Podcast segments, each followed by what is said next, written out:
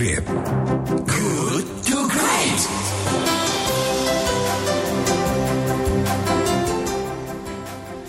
satu Kilat FM Bandung Inspiring Sound. Terima kasih sahabat Kilat Anda masih di Good to Great because good is the enemy of great.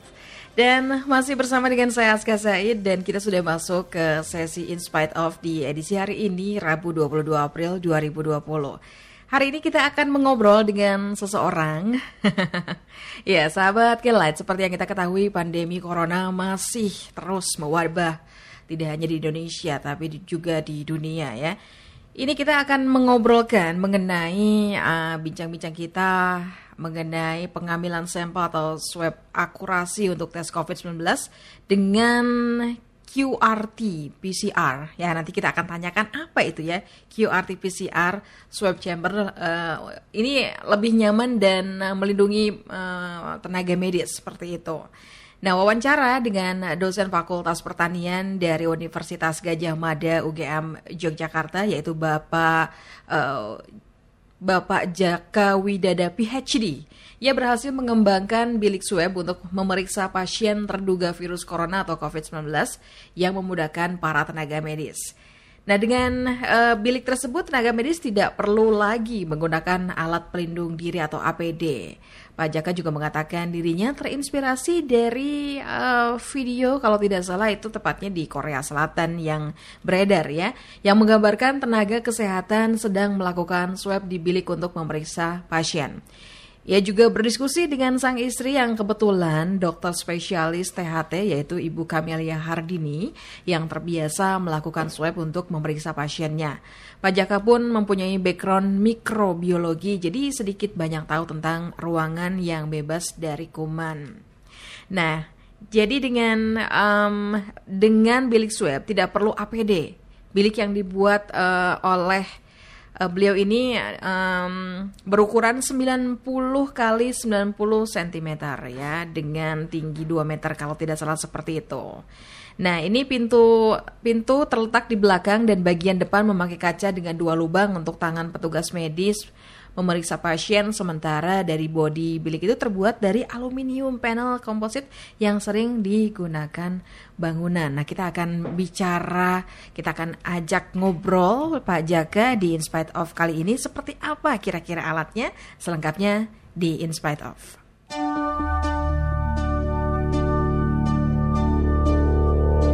In Spite of. In Spite of. Halo, selamat pagi Pak Jaka Widada PhD. Assalamualaikum. Waalaikumsalam. Selamat pagi, Mbak. Selamat pagi. Piye kabare, Pak? Ape-ape. Wah luar biasa. Tetap semangat ya Pak Jaka ya. Ya semangat terus Mbak. Harus.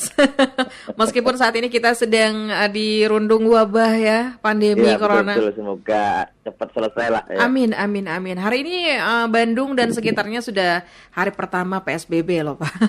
ini oh, iya. sepi sekali di jalanan Pak Jaka. Oke Pak Jaka pagi hari ini senang sekali kami bisa mengajak Anda untuk uh, mengobrol dan Anda pun berkenan untuk kami ajak bincang-bincang di pagi hari ini.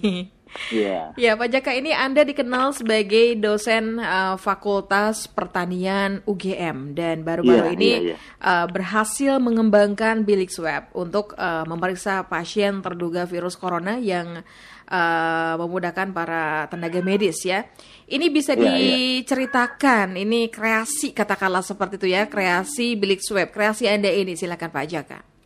Ya, terima kasih Mbak. Jadi eh, apa namanya dalam pandemi COVID-19 ini memang yang awal-awal muncul itu adalah eh, apa namanya APD yang terbatas, ya, mm. kelangkaan APD, kemudian eh, juga akhirnya muncul banyak orang membuat APD yang mungkin mm.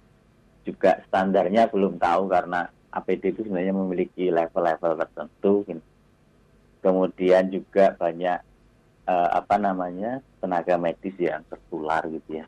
Mm-hmm. Dan kalau kita lihat potensi salah satu potensi yang penularannya cukup tinggi itu adalah ketika uh, pengambilan sampel melalui swab karena berhadapan langsung antara yeah. muka dengan muka ya, yeah. sehingga hal itu uh, apa namanya membuat risiko penularan lebih tinggi dan juga kalau teman-teman di Korea mengembangkan adanya suatu uh, kabinet untuk pengambilan sampel itu sesuatu yang menarik bagi saya dan Mhm.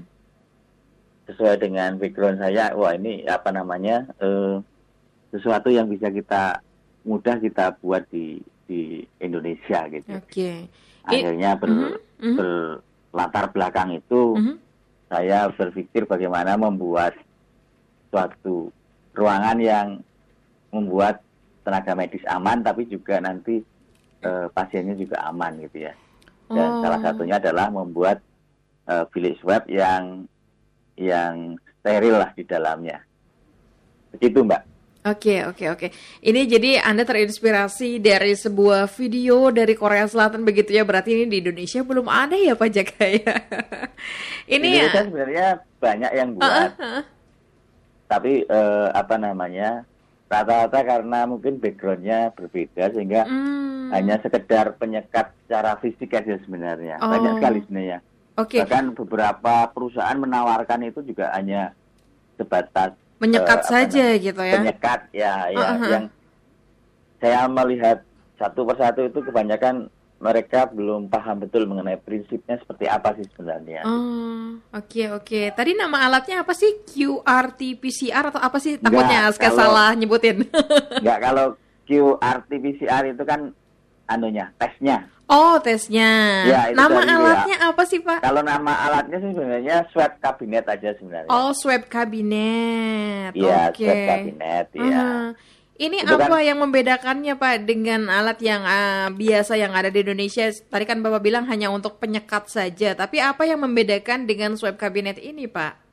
Ya, yang membedakan adalah yang pertama itu bahwa di dalam apa namanya eh, kabinet itu kita lengkapi dengan eh, udara positif, artinya di situ ada hembusan udara dan udaranya sudah kita saring dengan HEPA filter. Jadi HEPA filter itu adalah filter yang biasa digunakan untuk membersihkan eh, udara, Mhm. ya termasuk di ruang operasi, termasuk kalau kita beli apa namanya eh, produk-produk dari dari elektronik eh, untuk pemurnian udara itu yang yang ditaruh di ruangan-ruangan eh, pembersih udara misalnya dari merek tertentu itu kan Mhm. itu ada HEPA filternya.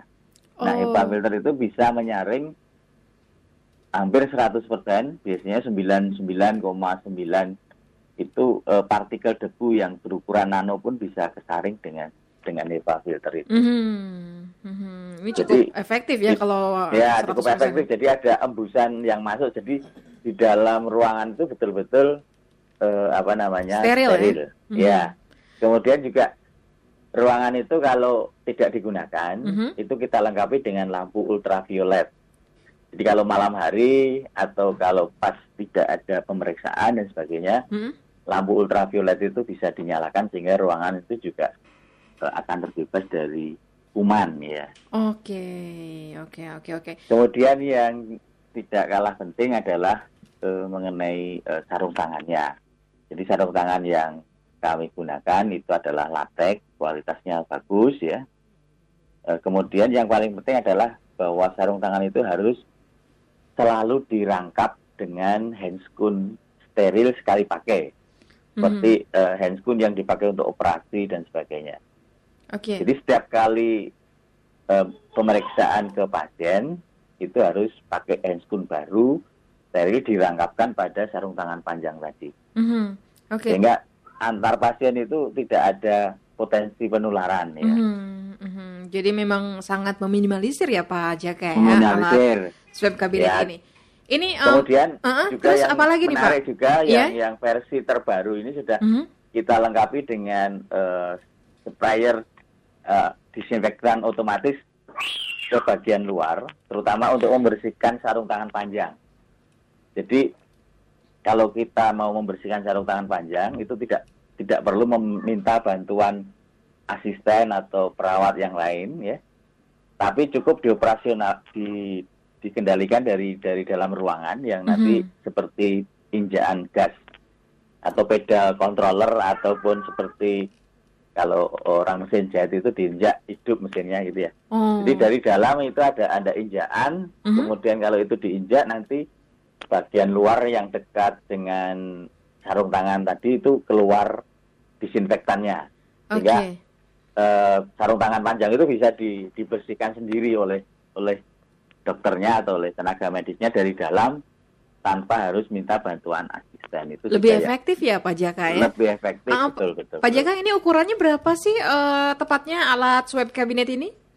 90 90 kali 2 meter, Mbak. Oh lumayan bisa agak besar ya, juga lumayan longgar ya. dan Heeh. karena ada udara hembusan udara yang dari luar tadi juga eh, nyaman. Mhm. Makanya saya, saya sampaikan itu akan membuat nyaman dari dari tenaga medisnya. Iya, ini Anda butuh berapa lama Pak Jaka eh, untuk membikin atau membuat alat swab cabinet ini? Satu alat itu bisa butuh waktu berapa lama?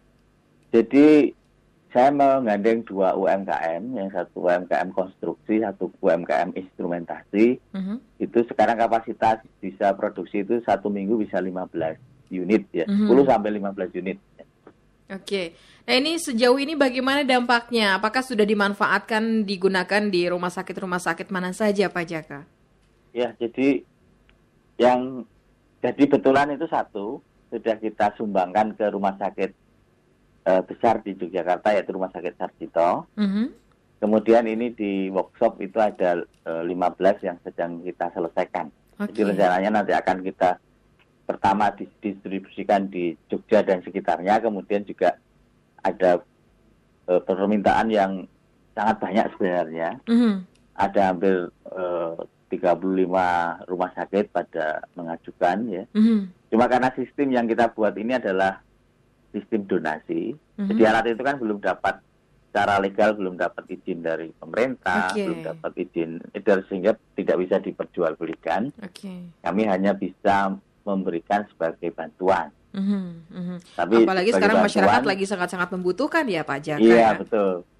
Jadi kami membuka donasi secara umum nanti begitu cukup untuk satu alat kita buat kita sumbangkan gitu. Oke. Atau juga ada yang menyumbang untuk eh, rumah sakit khusus misalnya mbaknya mau nyumbang untuk rumah sakit Mhm. di Bandung gitu ya. Mhm. Itu bisa.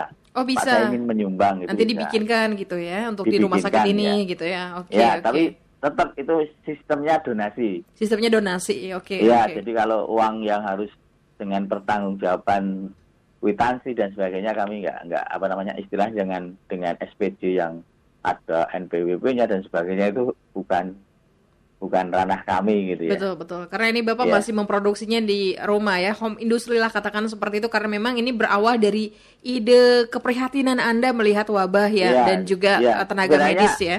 UMKM yang saya saya rekrut itu juga eh, apa namanya profesional sebenarnya. Cuma Mhm. karena izin legalitasnya aja yang yang Masih belum, ada sehingga belum. kami nggak nggak mau melanggar aturan lah. ya. Baik, baik. Ya, Pak Jaka ini dalam upaya mendu- eh, mendukung penanggulangan wabah corona di Indonesia sejauh mana? Apakah sudah dikomunikasikan dengan pemerintah untuk diproduksi massal? Apakah ada reaksi dari pemerintah setempat misalnya mengenai eh, alat yang Anda ciptakan ini ini juga cukup cukup efektif ya?